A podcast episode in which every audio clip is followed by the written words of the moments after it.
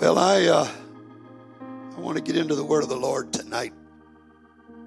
Something that, um, and I know we we have been in our midweek service going through series on add to your faith, but tonight I really I want to just take a little sidetrack for a little bit tonight. Something that's been working on me now for several weeks.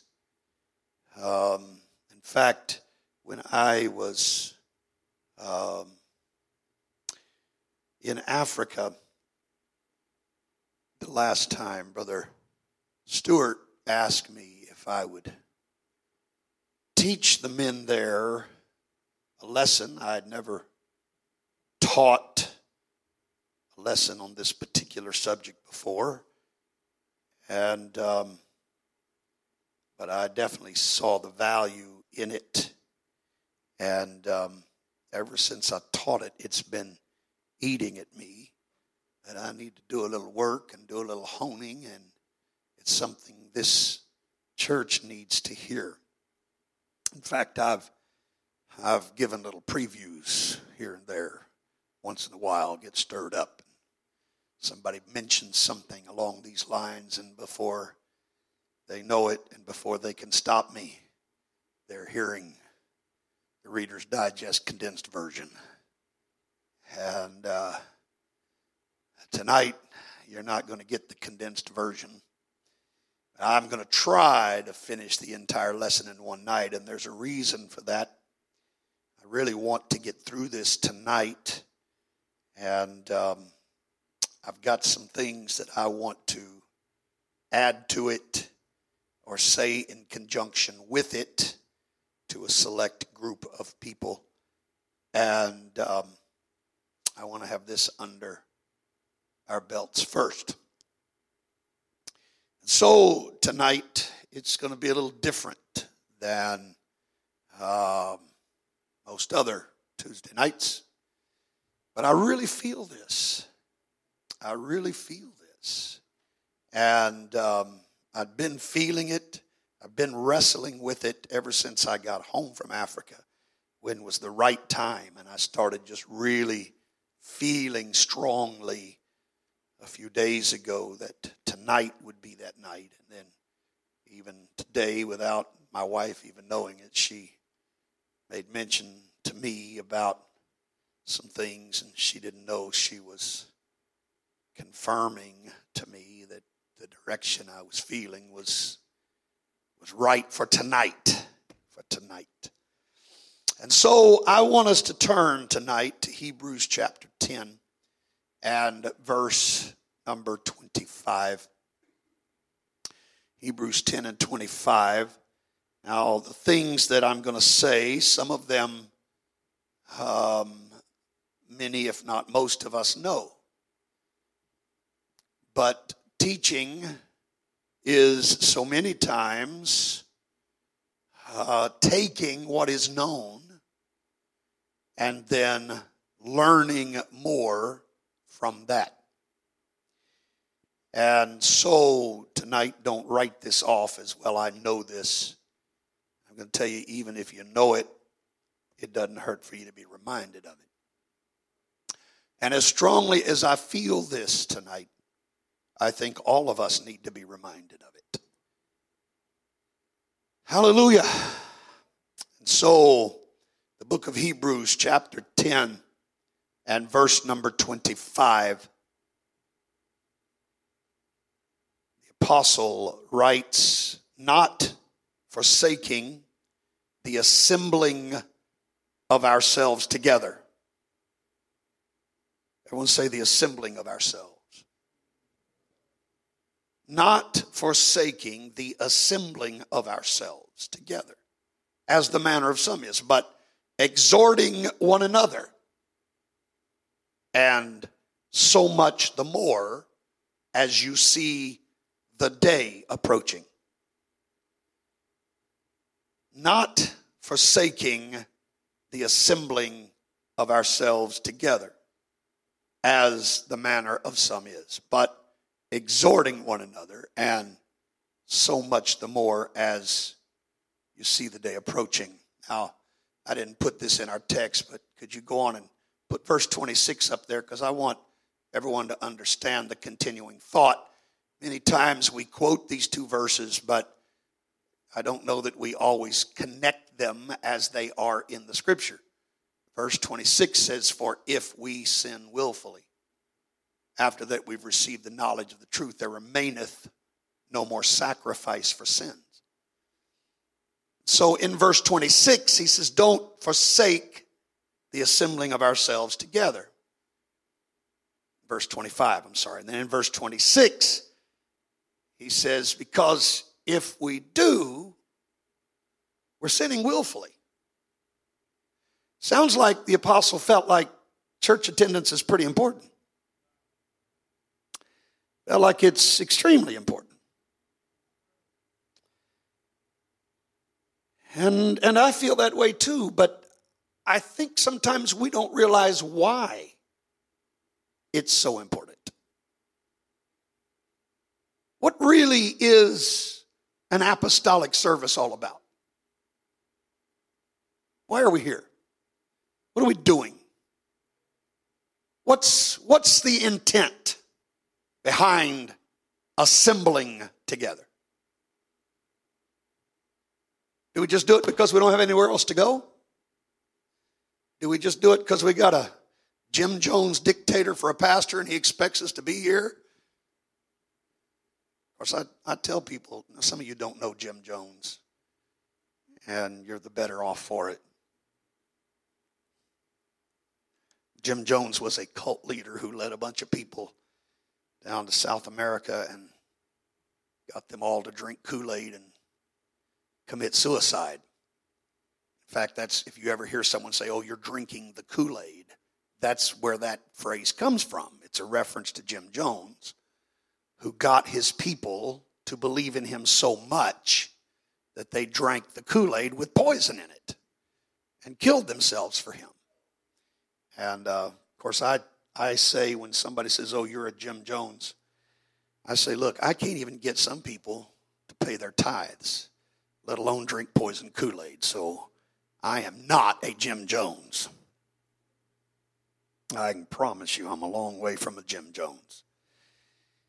Um, but is that the reason why we come to church? Why are we here?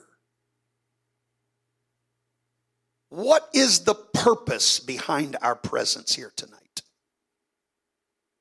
Is it just a sense of obligation. And, and I'm going to tell you, sometimes thank God for that sense of obligation. Because sometimes that is all that keeps us coming. That's a fact. Sometimes just knowing we need to be there, we then push ourselves to do what we know we ought to do. But I really think that many times we miss the real reason why we are here and why we ought to feel that sense of obligation. And I think if we could get a revelation of the purpose behind our assembling together, it may increase that feeling, number one, of obligation, but number two, the feeling of desire. That it's not just, I have to be here.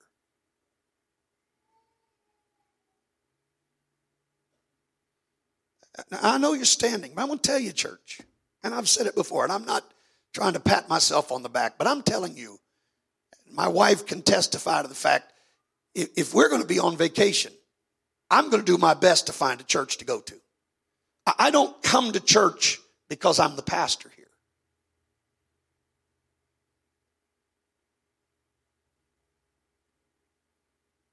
Uh, in fact, I think the first cruise we ever went on, um, it was over a weekend. And I told my wife, I said, I can't stand the thought of not being in church. And um, that was before the days of unlimited Wi Fi on a ship and all that. And so, as much as I didn't like it, I told her I would rather go. They were having a service on the ship. Was not a group that preached the truth, but I said I'd rather go there than to not be in church at all. I just feel like I want, I want to go to church. I just want to go to church. Many, many years ago, I heard a man say that when he went on vacation, he even went on vacation from God. I've never felt that way. I've never felt that way. I love coming to church. I love being, how could, and I know you're standing, I know, I know, but how could we put a value on what we have felt already in this service tonight? How could we put a dollar figure on the presence of God that has already swept through this auditorium? Why would you not want to be in that? Hallelujah. And so, look, this is not going to be a negative, shame on you type message. I just want to try to let everybody come to understand why we come to church. What is the purpose of our assembling together? What really ought to be happening when apostolics assemble? And I guess if we have to have a title, that's what we'll call it when apostolics assemble. Because there ought to be something in our minds. We should not just be coming to church and going along for the ride. It's not just come to church and throw it in neutral and see where we end up. We ought to come here with a purpose. We're going to talk about that tonight. Amen. Let's put our Bibles down. Let's lift our hands, lift our voices. Let's ask the Lord to talk to us. Church, we need a revelation tonight. We need a revelation tonight. Let's talk to God. Let's ask Him to open our hearts and minds right now.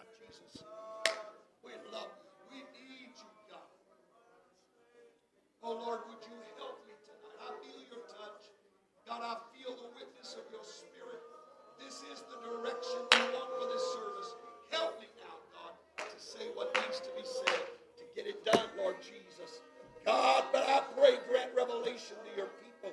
Let them come to an understanding. Let them know, oh God, dear Lord Jesus, why you want us in your house. I thank you, Lord. I thank you, Lord. I thank you, Lord. I thank you, Lord. Praise God. Hallelujah. Praise God. God bless you. You may be seated. I've got about 40 minutes to go through eight pages of notes. So I'm going to have to kick it in high gear. And um, I'm going to have to do this as quickly as I can tonight. So I ask for your undivided attention. I ask you to please say amen along the way and let me know you're comprehending and you are understanding and you are receiving what I'm giving you tonight. I want to tell you that when we come to church, it should be more than just a meeting.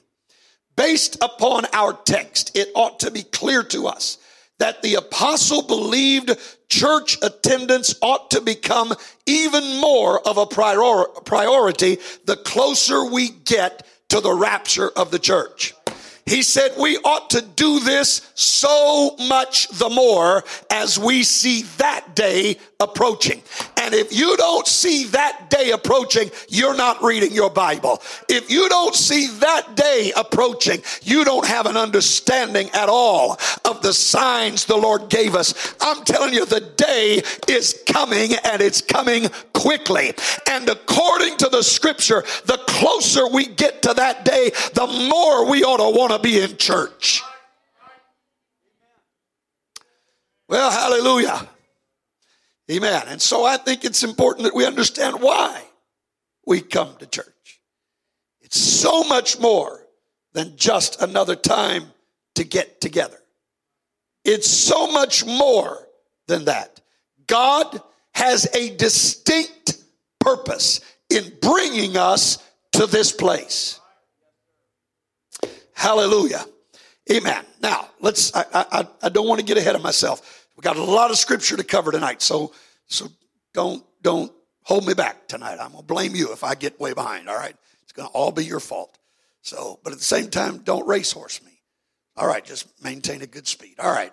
Praise God. He's done this enough. He knows. I'm just picking at it. 1 Corinthians 14 and verse 40, the Apostle Paul said this. Let all things be done decently and in order. I'm here to tell you tonight that the God we serve is a God of order.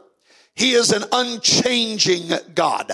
Both the Old and the New Testament declares about him that he does not change. Malachi chapter 3 verse 6 says, For I am the Lord. I'm the Lord. I change I change not. Hebrews 13 and 8 says, Jesus Christ, the same yesterday and today and forever. He's the same yesterday and today and forever. And James 1:17 says this. every good gift and every perfect gift is from above. Yes. And cometh down from the Father Yes. of lights, with whom is no variable. With whom is, now get this, no variableness.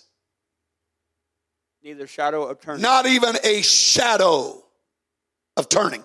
And you understand that's a reference to the old sundial. And those sundials mark the minutes as the sun made its journey across the horizon.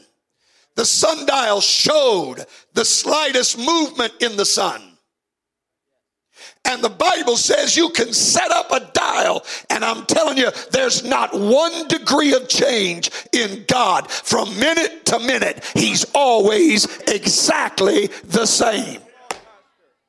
He doesn't change. Oh, I feel this tonight. He doesn't change. Now, because He is unchanging, He is therefore a God of order. He's a God of order.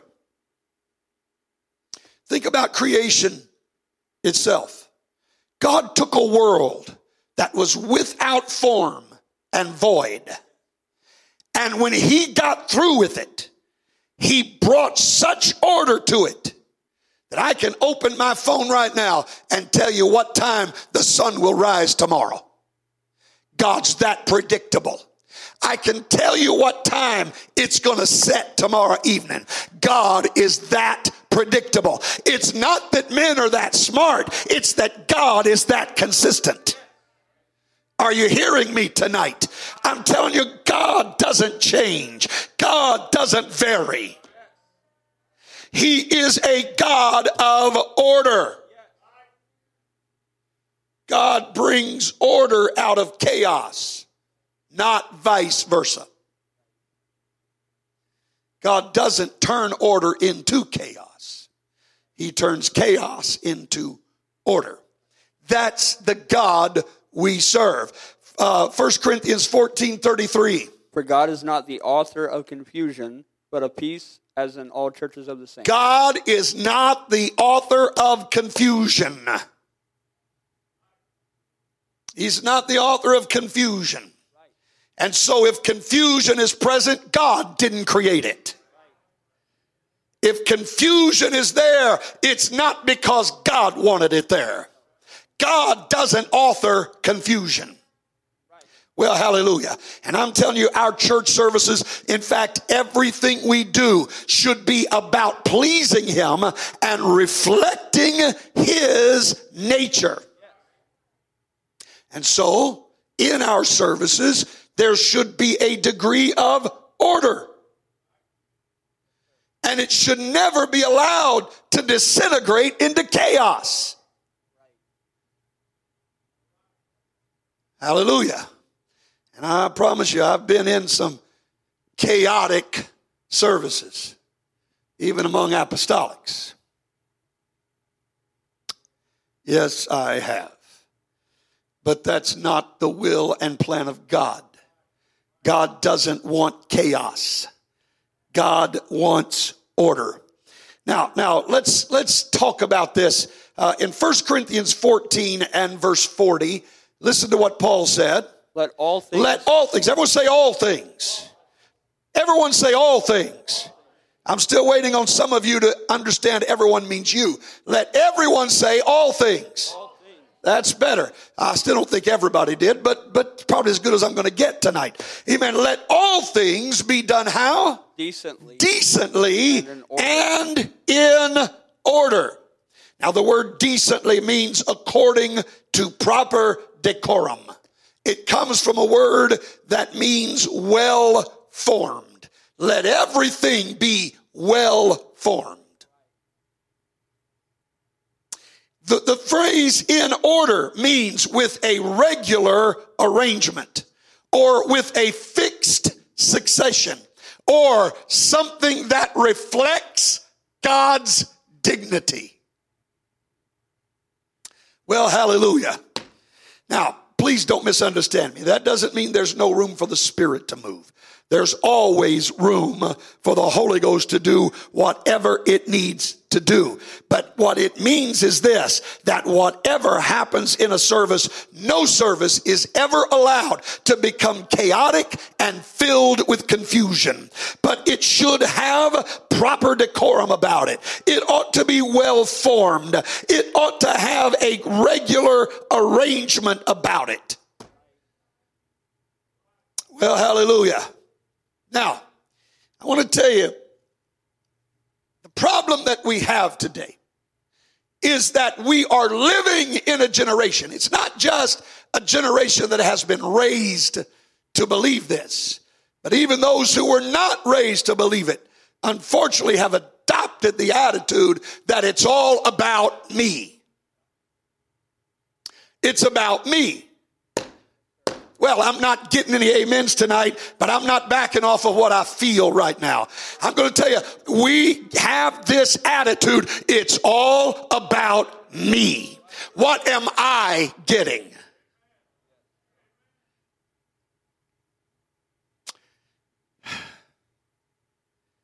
That's the attitude of the world. And unfortunately, that attitude finds its way into the church. And far too often we fall into the trap of adapting to that same attitude concerning a church service. Now hear me out tonight. Hear me out. If we're not careful, we come to church with a mindset that says, I need something tonight. I have come here because I need a word from God tonight. Now, I'm not trying to be mean or ugly, but let me tell you something. If you hadn't been reading your Bible, why are you throwing it on God to wait to get your word when you get to church? There's a whole book full of words for you.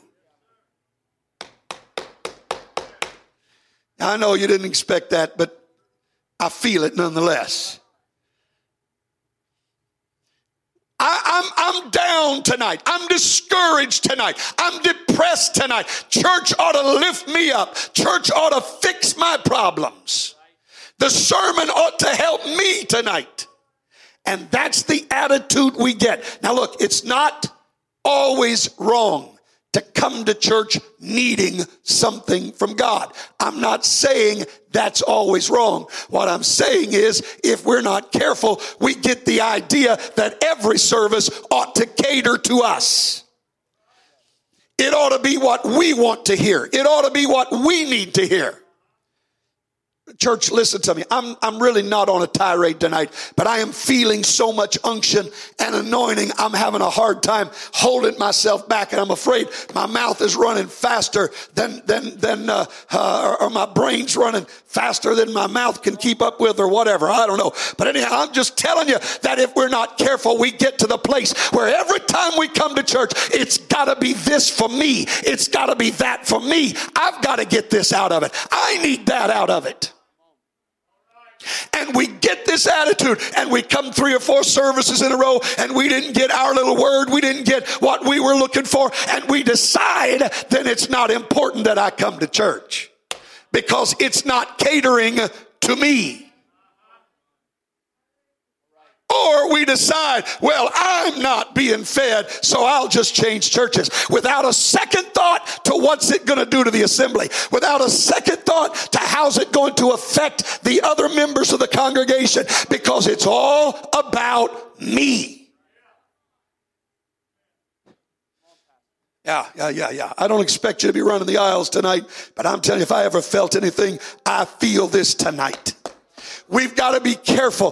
That it is right for us to come wanting God to help us. It's right for us to come hoping God will talk to us. But what the problem is, is when that becomes our exclusive attitude, that that's all we're at church for, is only if I can get what I came for tonight.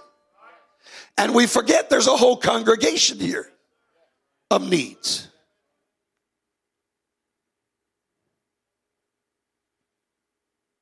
We, we, we can lose sight of the fact that there are others here with needs. And we're so focused on, I've got to get my word, my direction. And I'm going to tell you, I really believe with all my heart, there are times God doesn't give you that. Strictly because that's your attitude. And God's trying to get you to understand that we've got brothers and sisters that also have needs. And they have come and they're needing something from God as well. And listen to me. God help me, I don't want to be too mean tonight, but listen to me, church. I feel this so strongly. If you'll pray like you ought to pray and read your Bible like you ought to read, you wouldn't come to church every service discouraged and down and depressed. But when you don't pray like you ought to and you don't read your Bible like you ought to, you're not going to have the victory. And then you start relying on the church to do what you should be doing in your own private life. Am I become your enemy because I'm telling you the truth tonight? It's easy to get caught up in thinking that church service must meet our needs or it is of no value to us. It's not important that I'm there if I'm not getting what I need.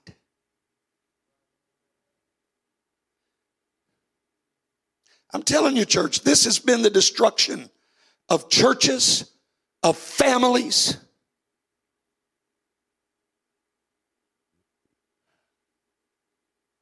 When people get this attitude that I'm not getting what I need out of this,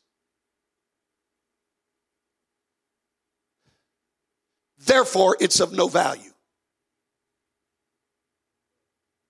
And Brother Nelson was exactly right Sunday night in talking to us about having the attitude and the spirit of a servant. Because a servant doesn't serve for what they can get out of it.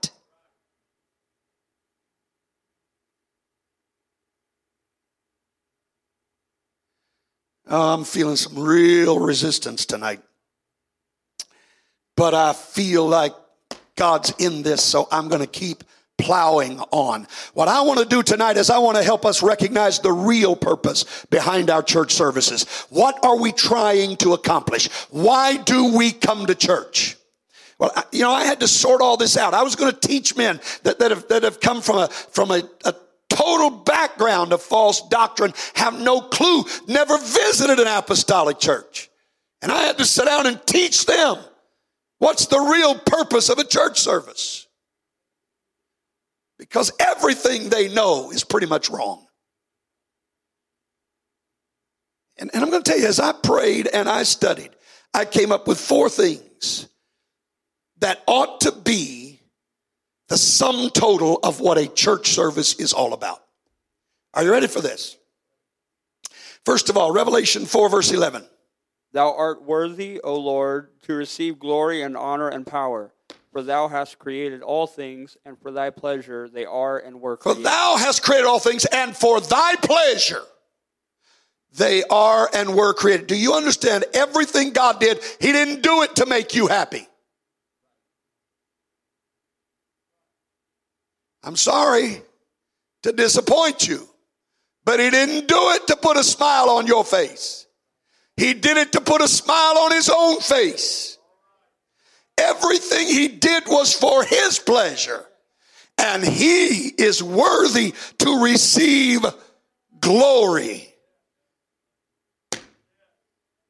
Number one, and I'm gonna I'm gonna break these down, or I'm gonna refer back to them, I guess, later on. But number one, the first purpose of every service ought to be we are here to give glory to God.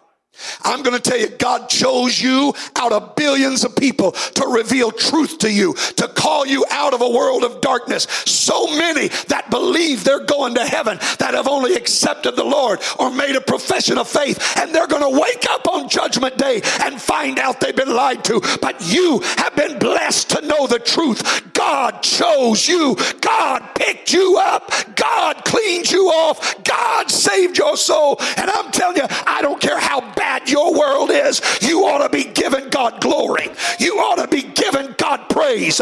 You ought to come to church with an attitude that even if my world is falling apart, my God deserves some glory.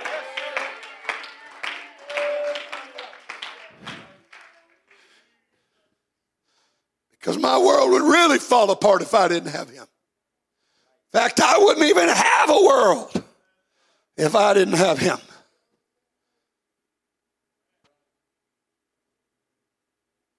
Come on, church. We got to readjust our thinking. We got to correct our attitudes. We got to understand when we come to church, first and foremost, we ought to give God glory. It's not about what you're going through. It's not about what you're experiencing. It's not about what you're fighting. It's not about what you're facing. It's about a God that deserves the glory.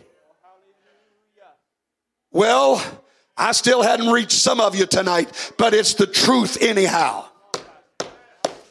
Come on. His, his glory is more important than your needs. Giving him praise is more important than you getting an answer. Well, that didn't go over very well. But that's the truth. And if you'll understand that's the first purpose for being in church is to give God glory, then it's not going to matter if you got your answer or not. If you came here and did what church was all about, you'd go out of here rejoicing. And furthermore, you'd probably get a whole lot more answers.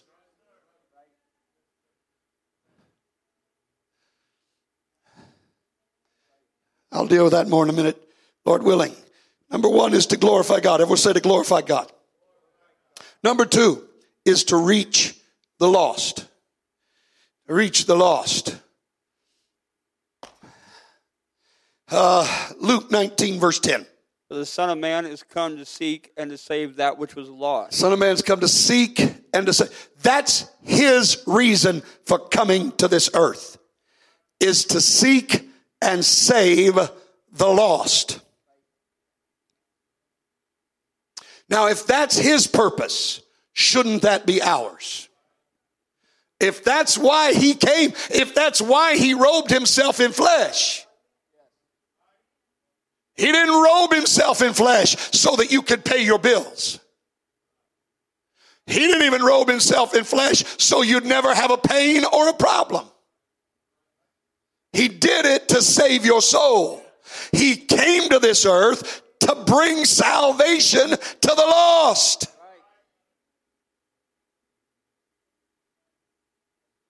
And we need to elevate that purpose above our own needs. It's more important that the lost get what they come for than it is that we get what we come for.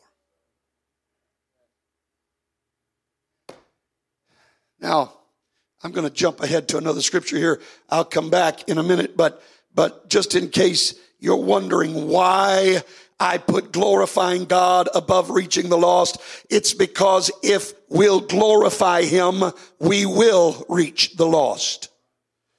John 12 and 32. And I, if I be lifted if up, I be lifted up from the earth, will draw all I will draw all men unto thee. Where are we at? Let's get it up on the wall. Where are we at? We're behind here. Amen. Let's get John 12 and 32. If I be lifted up from the earth, I'll draw all men unto me. Now, I know he was talking about Calvary. If you're wondering about it, go back and read the next verse. He's talking about Calvary. But I believe there's a principle involved here. I believe that it still works, that if we'll come to church focused on him, then our focus on him will start drawing the lost. But our problem is we come to church focused on us. And we want to be lifted up. And we want to be encouraged. And we want to be helped. But if we'll come and lift him up, he'll draw men to him. Oh, why do I feel like I'm stirring up the sharks tonight? But I'm, that's all right. I'm going to keep on swimming. So, number one is to glorify God. Number two, to reach the lost. And we'll say to reach the lost. Number three, the third purpose for coming to church. Number three, this is 1 Corinthians 14, verse 26. How is it then, brethren, when you come together, every one of you hath a psalm, Uh huh. hath a doctrine, Yeah. hath a tongue, Yeah. hath a revelation, Uh huh. hath an interpretation. Yeah, yeah. So, so here it is. Here's Paul said, What's the deal? Everybody comes together and they got their little thing they want to do at church. I need my touch. I need my blessing. I need my answer. I need my word. I need my direction. I need, I need, I need. So everybody, they got their song to sing. They've got their uh, their uh, lesson they want to teach. They've got their tongue they want to speak. They got their revelation God's given them. But Paul said, "Go on." What's he say? Let all Let all things Be done unto be done unto edifying. Our purpose is not to come to church so we can get what we want, but it is to come to church to help build up our brothers and sisters. Hallelujah. Come on, I, am I'm telling you, yes, there's a place for us to be edified. There is a place for us to come and get our needs met. But I'm telling you, it ought to be much more about us trying to meet the needs of those around us than it is us always having to come to church and be prayed through again. Somebody's got to encourage me. Somebody's got to pick me up. Somebody's got to get me prayed through. No, you need to get through, stay through, and start helping everybody else.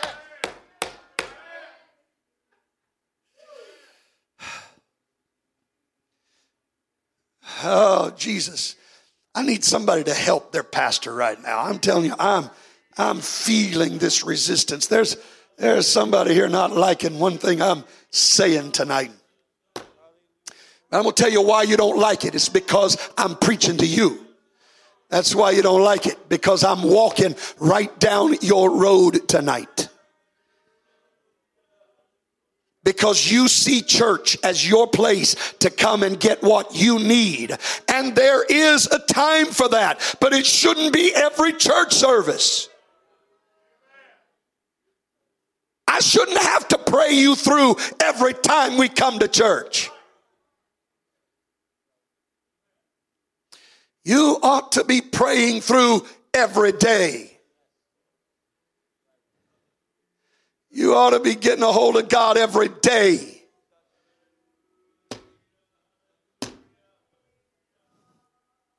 I, church, please don't misunderstand me. I'm just trying to tell you, I've never seen somebody that's got a regular prayer life and a regular time of Bible reading that stays discouraged.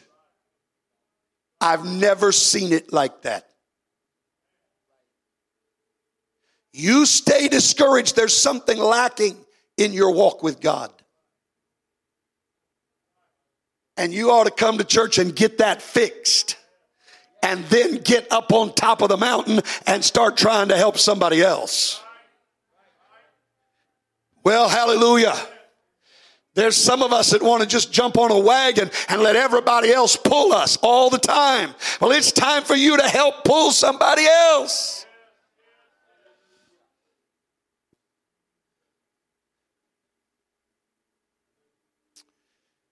Oh, help me tonight, Jesus. I don't want to come across wrong. I hope you're taking what I'm saying and put it in the context of 20 plus years of pastoring this church and you understand I'm not trying to be hateful and mean tonight. I'm trying to get us to a place, church, we have been so close to a real outbreak of revival and the devil's doing everything he can to distract us, to divide us, to destroy us, and we're going along with him and letting him do it. I'm telling you, it's time for us to get a hold of something again and get back to church and get involved the way we need to and get a revelation of why I'm even here in the first place.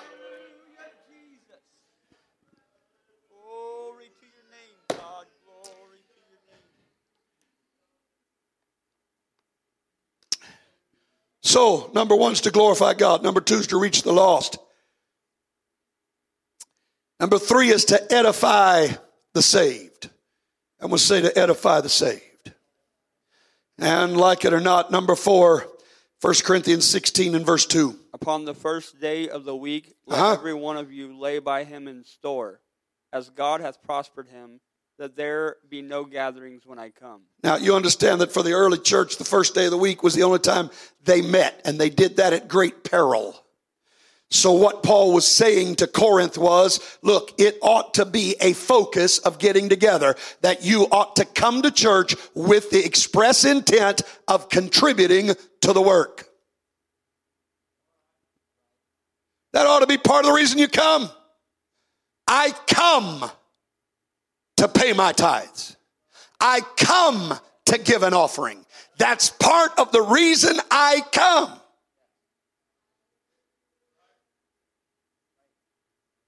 It's part of the reason I'm here. Because I want the work of God to go forward. And like it or not, it's going to take money for that to happen. And so it's just a part of the purpose of a church service. That we be faithful in our tithing and our offerings. This is just a part of it. And so every service, let's talk about, I've, I've, got a few minutes here. Let me, let me, let me talk to you here as quickly as I can about the reason why we do things in the order we do them. Because I think, again, it's got to be done decently in order, right? Decently and in order, right? Right? Right? Got to be decently and in order. There's a reason why, Brother Hilton, that, that we do things in the order we do them in. It's not just that we've thrown it together like this, but we've got a reason. First of all, every service, in fact, everything we do should always begin with prayer. Let's read 1 Timothy 2 and 1. I exhort therefore. I exhort therefore that. First of all. That what? First of all. That what? That what? Come on, church, help me out. That what? That first of all. Supplication. Not songs. The first thing that ought to happen when we are coming to church, the first thing that ought to take place is prayer. First of all, supplication, prayer, intercession, and giving of thanks be made for all men. That ought to be first of all. That's the reason why we have pre-service prayer meeting. Nothing should precede prayer. You see, prayer prepares our heart for a proper, a proper response to the Spirit of God and a proper reception of the Word of God.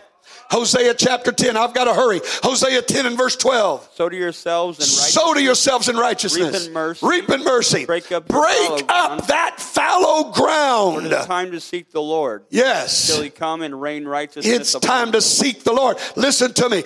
We, we've talked about this. You can't just throw seed out on a hardened soil and expect it to produce anything. But that's what we do service after service after service. We come running in at the very last minute. And I know there are situations, I know some of you, it's hard for you to get here, especially midweek. Now, Sunday morning, I don't know of any reason why you ought to be late for a Sunday morning service.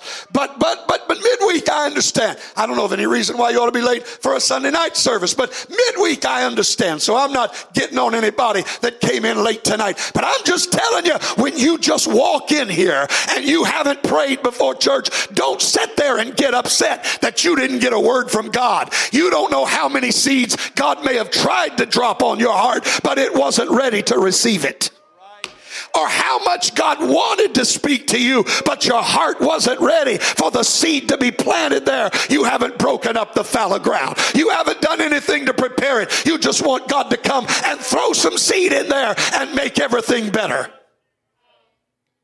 Jeremiah chapter 4, verse 3 says this. For thus saith the Lord, Thus saith the Lord. men of Judah and Jerusalem, Yes. break up your fallow Break ground, up your fallow ground. and sow not among And sow not among, that's interesting that he would say, sow not among thorns. Does that sound familiar to anybody? Does that ring a bell with anybody about sowing among thorns?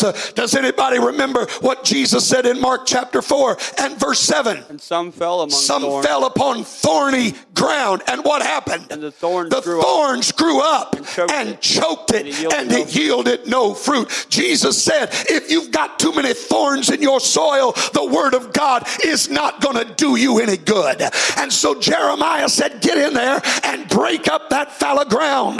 Get in there and turn that soil over. Do something to get it ready for what God is trying to do in that service that night. Get the thorns out of the way. Because here's what he said. We skip on down. He explains what he meant in Mark 4, verses 18 and 19. and these are they which These are, are they sown among which are sown among the thorns. such as hear the word They hear the word, and the cares of this world and the deceitfulnesses of the cares of this world, and the deceitfulness of riches, And the lust of other lusts of other entering things in, entering in, choke the word. choke And- the word, and it and it becomes unfruitful. I'm telling you, saints of God, if we don't have that time of breaking up our fallow ground, don't expect the word of God to be meeting your needs. Don't expect the word of God to be giving you the strength that you need. Don't expect to walk out of here with the victory if you can't spend time breaking up the fallow ground. Oh, Jesus, help me tonight. Help me tonight, Jesus. I'm trying to get us somewhere. I'm trying to help us tonight. I'm trying to help this church, uh, amen, really understand there's a reason why you're sitting on this pew tonight. There's a reason why you come to church tonight. But sometimes our reason and God's reason are not the same thing.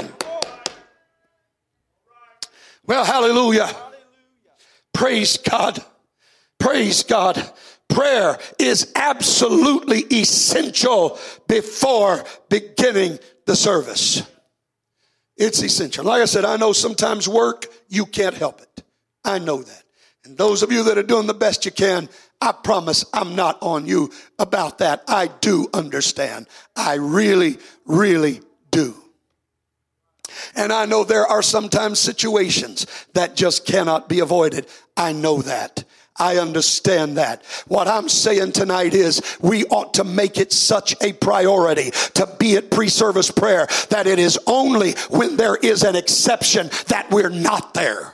Not because we decided to sleep another 15 minutes or 20 minutes. We ought to understand I got to get there. If I really want God to do something tonight, I got to get there and break up my fallow ground. I got to get there and, and let God do something to me before church ever starts. I can't expect Him to come in and just hammer away at a hardened heart service after service. I need to be concerned enough that I'm going to come. Oh, it's getting quiet tonight. It's getting quiet tonight.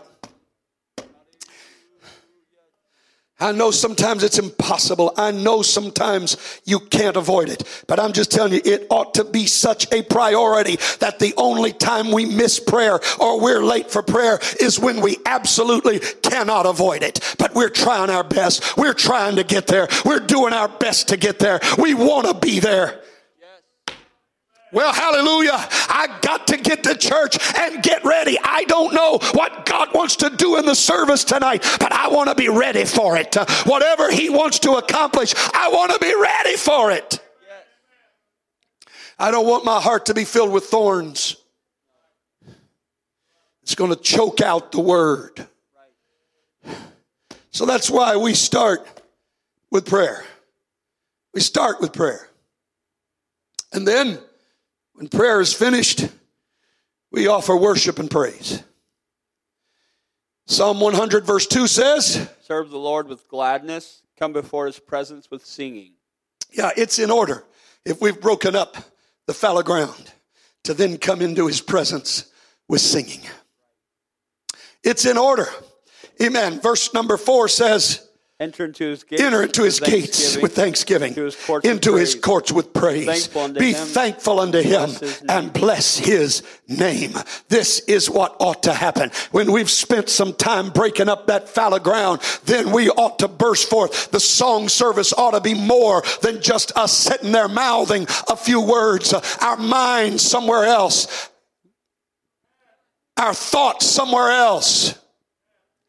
But it ought to be that we are singing from the depths of our soul because we're doing it to Him. Remember, we're trying to give Him glory in this service.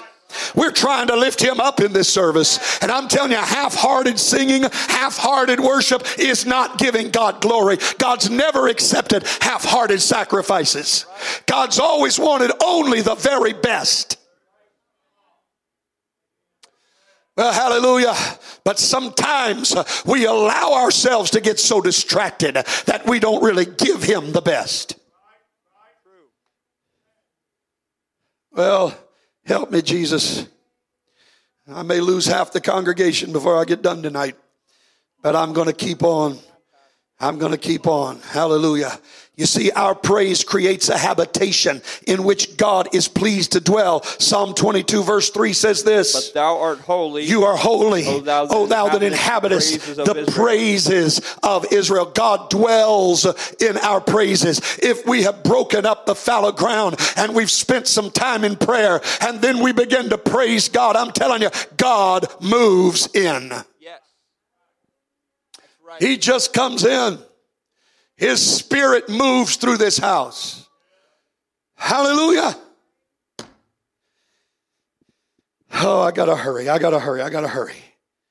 We need to be sensitive to the leading of the Spirit. And I, I, I, I said earlier, I, I want to try to finish this lesson because I'd really like Thursday night after, after our midweek prayer. Uh, I, I think I may do some teaching to our, to our worship leaders and, and praise singers and musicians. And, and, and those of you who can't be here, we'll try to stream it or do something to figure out a way for you to get that lesson as well. But, but I just, I feel like we got to do this. I'm telling you, church, I am not at all, I'm not accepting defeat. We have been too close to a breakthrough. We're seeing too many things that are coming our way right now, and I'm not accepting defeat. I'm going to do my best to hone this army to get us ready to become soldiers that are ready to fight this battle instead of being the wounded that are constantly having to be tended to. I want some people to learn to get some backbone uh, and to stand up on their feet uh, and say, Devil, I'm not giving in. I'm not giving up. I'm not shutting up. I'm not shutting down. We're going to fight on until we break through this. Hallelujah. Praise God. Amen. So, uh, like I said, we, I, I, I want to talk to the worship leaders and the praise singers and musicians. I want to talk to them separately about some things, and and and we'll we'll, we'll try to do that. But but I'm saying it's not just them, but every saint of God needs to learn to be sensitive to the Holy Ghost in a service. Quit trying to figure out when am I going to get my blessing? When am I going to get my word? When am I going to get my strength? Quit worrying about all that and get the focus God wants you to have. I'm here, number one, to worship God. I'm here, number two, to see the lost saved. I'm here, number three, to edify the body of Christ. And if you'll do that, you'll be surprised what will happen. Read for me Luke chapter 6, verse 38. Give, and it shall be given unto you. Good measure, pressed down and shaken together and running over, Uh-huh. shall men give into your bosom. For with the same measure that you mete with all, it shall be measured to you. Oh, oh, oh, now listen, we've talked about this many times, but let's look at it again. Let's look at it again. Praise God. That got turned off, and I don't know where the key is, and I'm not going to worry about it right now. Look at it again. Give and it what? It what? We've talked about that word. That's an absolute guarantee. God says if you'll give, you will receive. And so this is why I say, you say, well, I've got needs. Well, I've got, I, I, I, I really need God to give me some direction. I really need God to, to speak to me. Well, I'm going to tell you how you're going to get it. Give. Come into the service rather than having an attitude of, I hope I get. Why don't you come in saying, I got to find a way to give. If I can give to this service, if I can put something of value in this service, God has absolutely guaranteed me I will receive more than I put in. Hallelujah, Well, thank you to the two or three that said amen. He said, if you'll give it what? It what? It what? Come on, church. It what?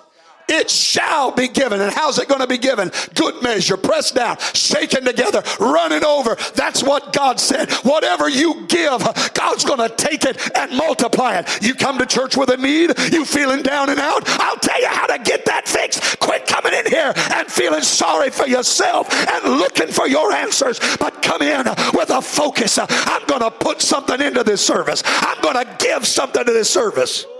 I've been preaching, and some of you hadn't raised your hands yet. I'm telling you, you got to learn how to get into the church service. You got to learn how to put something into it. If you want to get something from God, you got to put something in. Come on, Pastor. Hallelujah, Jesus. Oh, Jesus, help me tonight. You want to get something out of the church service? Put something into it. And the more you put into it, the more you're going to get out of it.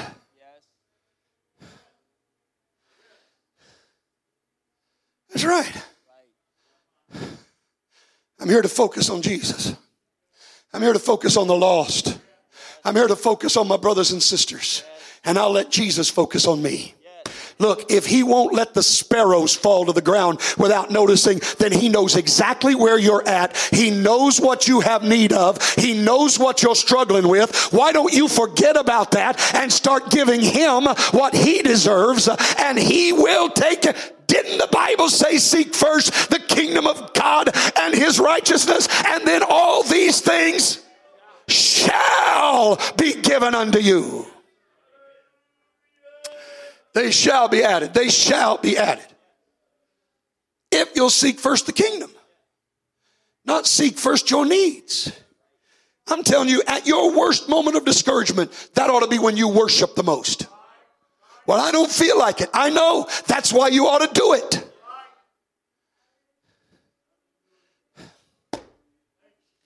Well, if you'll give, you'll get.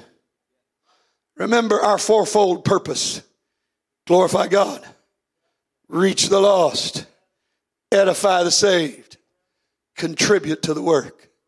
That's why we're here. That's our reason in being here. That's the purpose for coming to church. Hallelujah.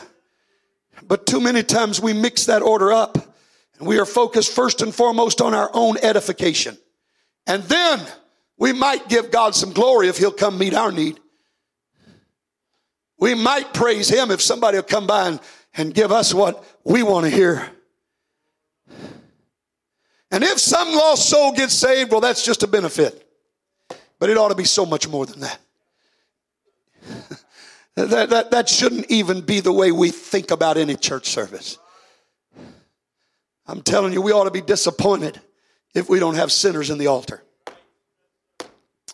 Because that's what we're here for. That's what we're here for. Amen. So we start with prayer and then we, we offer praise to God. At some point in the service, we're going to receive not just an offering, but tithes and offerings because that's what God commands us to do. Amen. 1 Corinthians 16, verse 2. Read it again. Upon the first day of the week, let every one of you lay by him in store, as God hath prospered unto him, that there be no gatherings when I Now, come. I'm not, I, I, don't, I don't have time to get into this, but please notice that there be no gatherings. Paul's not talking about tithing there, he's talking about our offerings. Well, that really got quiet. He's not talking about tithing in 1 Corinthians 16. He's talking about our offerings because he said that there be no gatherings. He said, I don't want to have to come to Corinth and take up a big offering. You ought to be doing that all the time. And he said, You really ought to be doing it based on how God's prospered you. That's not your tithe, but you ought to be giving based on how God has prospered you. I, I'm, I'm telling you, I, I, I give to God.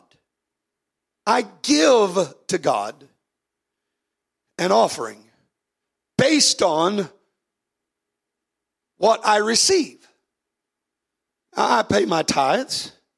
I'm, I always pay my tithes. It's the first thing I do. And then I'll write an offering check. And for me, it's equal to my tithing.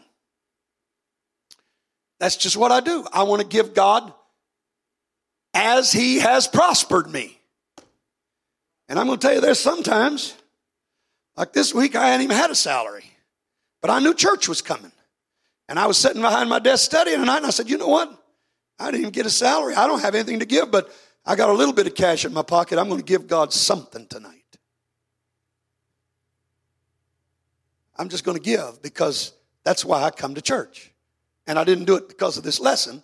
That's just what I do. Just what I do. Now, if you know, if, if, if you ushers ever come up here and I don't have something to give, then it's because I didn't get anything and may not have any money in my pocket. I'm, I'm more apostolic than some people realize. Silver and gold have I none. Most of the time, that's my story. And if I hadn't gotten anything and don't have anything, there's no way to give.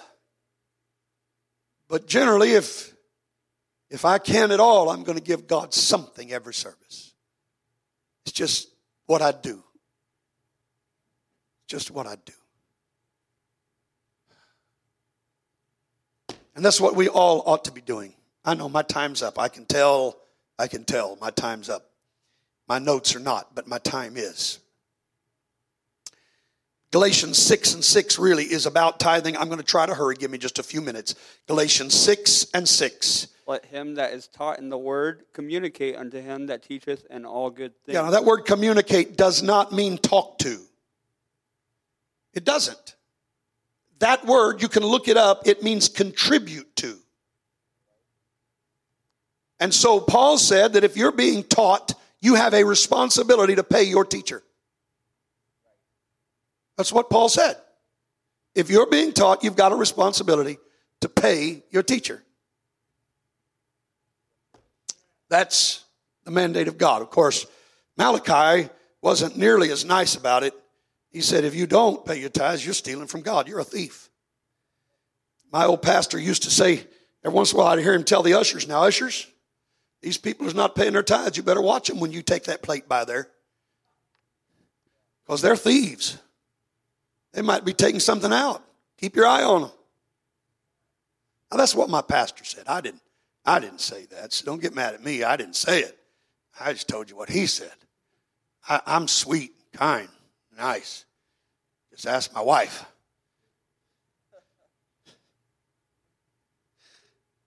Christmas is coming up, so she's going to amen me right now. No, she would do that anyhow. It's an absolute mandate. Now, look, pre service prayer gets our heart ready for a proper response to the Spirit and a proper reception of the Word. I said that early in this lesson. But I want to tell you the same thing ought to be true about every aspect of our service. When we are singing, when we are rejoicing, if we're running, if we're dancing, if we're crying, whatever we're doing, it ought to be that we are responding to the Spirit and preparing our hearts for the Word. Because I want to tell you, preaching is the most important focus of every service. It should never just be an afterthought, and it certainly shouldn't be something we dread. Well, I hope the preacher hurries up tonight. I want to get home early tonight. No, you need to come saying, I want to hear from God tonight. And however long it takes, I hope he won't stop uh, until God speaks to this church. That's right. I'm afraid I've spoiled some of you because I worry a little too much sometimes about. I know you don't think I do, but I I'm, I'm, telling you, in my young years, my wife can tell you, I, I'd preach two hours, three hours. I, I used to, so I've really been nice to you by only going an hour and a half. I'm, I'm being nice to you. You don't even realize how nice I'm being and all of that. But, but, but I'm, I'm telling you tonight that preaching is the focus of that service. It is what is important. Amen. God chose the foolishness of preaching. 1 Corinthians 121 tells us to save them that believe. Amen. Faith comes by hearing and hearing by the word of God. And the Greek word for hearing there can also be translated that which is preached. Faith comes through that which is preached. Without faith, it's impossible to please God. I'm telling you, you can't have faith without preaching. You can't please God without faith. Therefore, you'll never please God without the preaching of the word. And so it's not even about the songs. It's about the preaching. And prayer time ought to be focused. God, help me to receive the preaching. Our worship time ought to be God, help me to get ready to receive the preaching. Because the preaching is going to do for you what nothing else can ever do.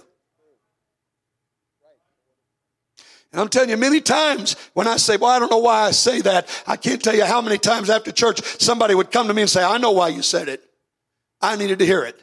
Had nothing to do with the topic at hand that night, but I just threw it in because the Holy Ghost knew their heart was ready to receive it. Their mind, their spirit, their attitude was right, and the Word of God could do the work it needed to do.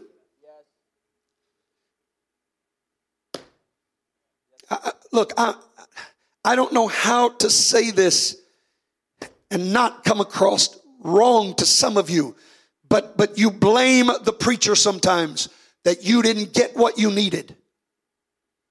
But sometimes it's not the preacher's fault. Sometimes it's because you weren't ready to receive what you needed to receive. Because what you needed to receive is not what you wanted to receive. Sometimes you want encouragement, but you need rebuke. And you're not ready to receive that. And so God doesn't give it to you. So don't put all the blame on the preacher. It's like I had a I had a woman many many years ago, another city, another state, another place, who who came to me one day and she said, "I've come to the conclusion you can't even hear from God." She said, I sat at my house all day yesterday and prayed that you'd come see me and you didn't come. What I wanted to say out loud was, Sister, it's not because I can't hear from God, it's because God's not listening to you. But I didn't say that. I was nice. I was nice. I didn't say that. I didn't say that. I just smiled. Thankfully, there was another sister standing close by, and she said, Well, I want to tell you something.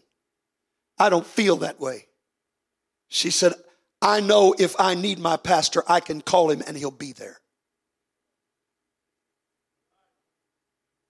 So I didn't have to respond. God took care of that for me. Hallelujah. Praise God. She didn't need anything, she just was feeling lonely. And sitting there feeling sorry for herself in her loneliness, praying that I'd take time out of my schedule. We had a church of about 200 or so, and she wanted me to take time out of my schedule just to come drink some tea with her or something, talk about her aches and pains. And I know sometimes that's important, but sometimes that's impossible.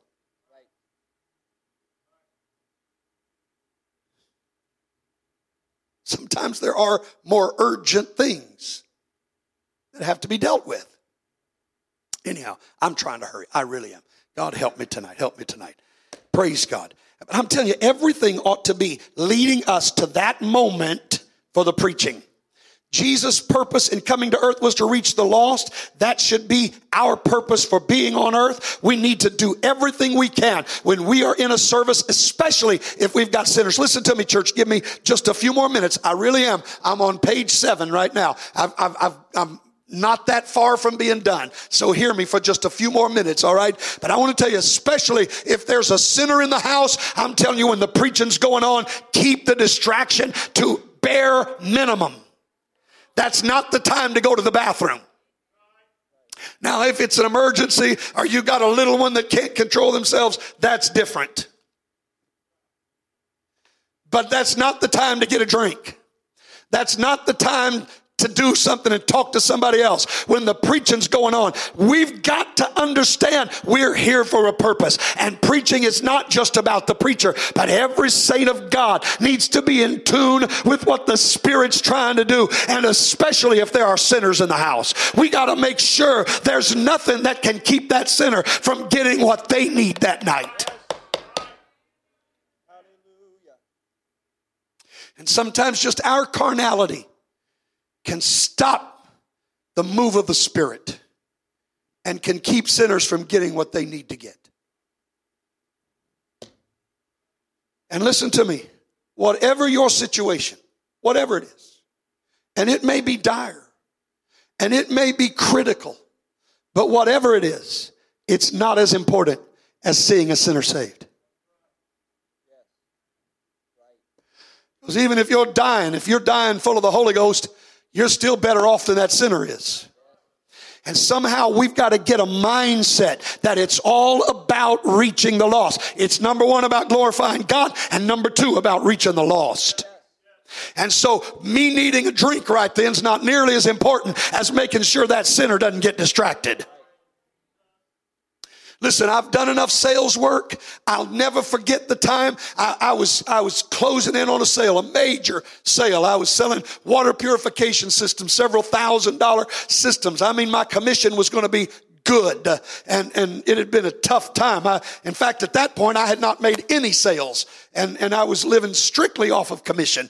And I was in a home where they obviously could afford it. And I'm telling you, they were liking the product and they were loving the presentation and they were ready. And I brought out the contract and he had the pen in his hand. This is no, I'm telling you the absolute truth. He had his pen in the hand and, and the contract in front of him, and his phone rang. And he got up and took the phone and walked into the other room.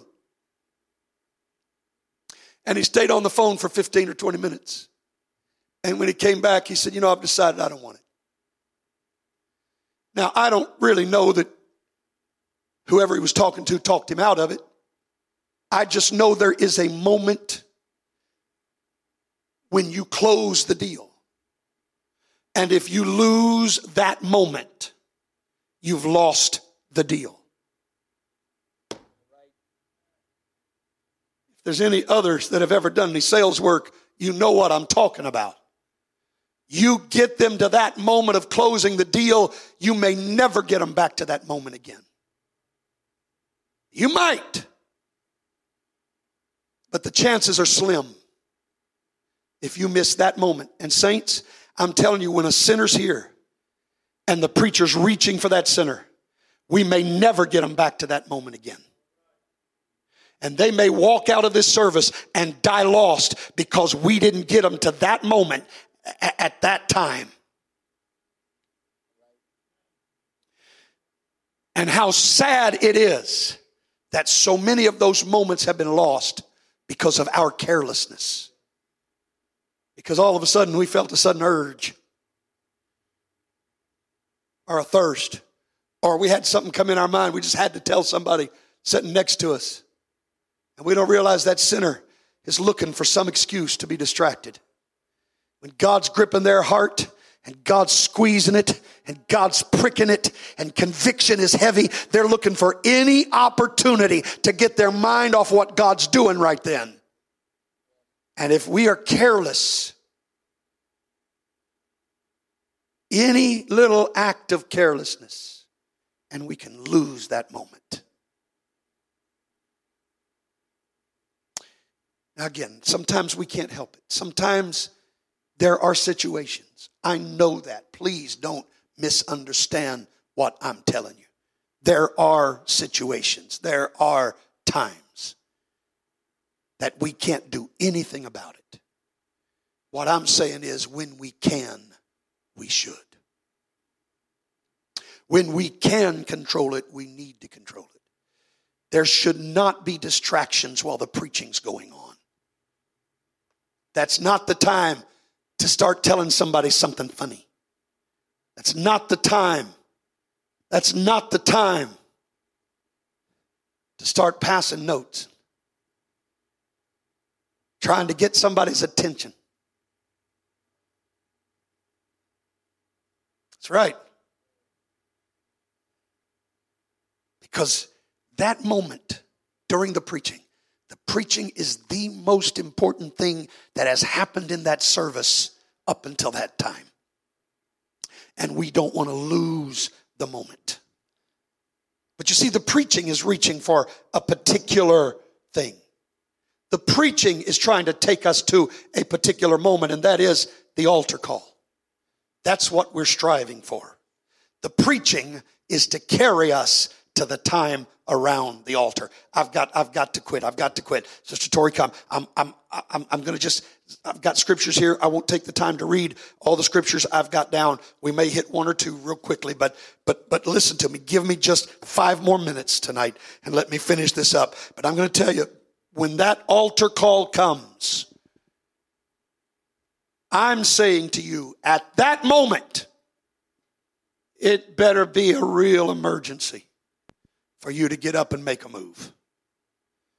Because at the time of the altar call, again, that's when we really are trying to get that sinner to sign the dotted line. And even if there's not a sinner there, there may be some saint that's wavering in their relationship with God and the preacher's been reaching for them and trying to help them. And we can create a distraction and lose the power of that moment. I've said it before. If you have to go out, don't do it until everybody's down around the front. Don't do it until everybody else is down around the front. Because if you get up and walk out, that sinner may follow you, or that hurting saint may follow you. Sometimes saints are under conviction too. Sometimes God's dealing with saints about things in their life, and they're struggling with whether they should really consecrate that to God. And the pull is being made to come to an altar and get a hold of God and then we get up and run out and we've lost it. And everything from the pre service prayer to the song service to the preaching, it's all lost in one moment of carelessness.